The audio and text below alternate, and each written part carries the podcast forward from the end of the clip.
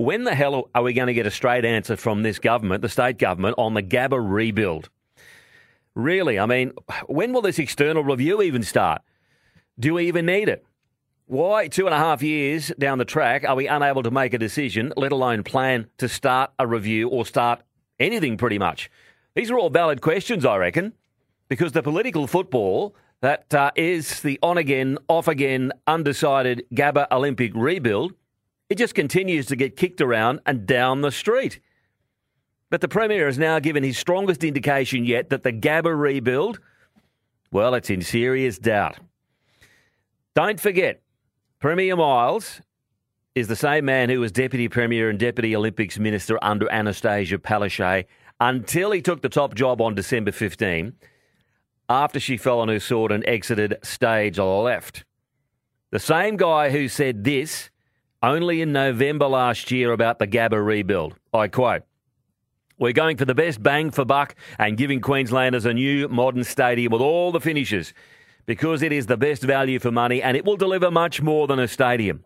What I can assure you all is that we have not only assessed all of the options for the Gabba, but also if there were options to deliver the games without the Gabba, and there isn't one.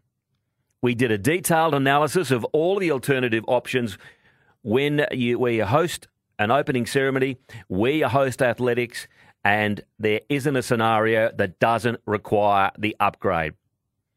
Well, again, that question why hold a review then? If, you, if he knew that in November, we knew all that, just raises more questions than answers. I, I, I think the answer would be one word election. But anyway, um, this is what he said yesterday when asked if he could guarantee that the Gabba rebuild was proceeding. Mr. Miles said yes, but, quote, I'm concerned about, as are Queenslanders, concerned about that cost, concerned about the division that it's causing in our community, concerned that it's undermining what should be a positive for our state, hosting the Brisbane 2032 Games.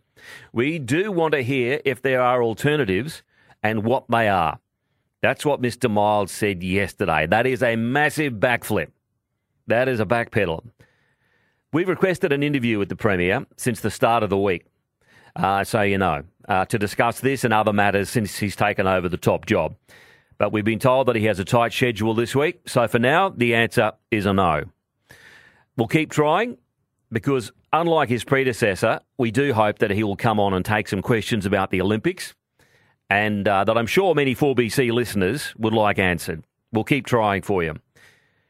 He is rightly copping criticism for not taking a harder stance based on that quote yesterday, for not taking a harder stance on the Gabba earlier, and for backflipping on his previous support of the project, for shallowly stalling, I think, to try win favour ahead of the election.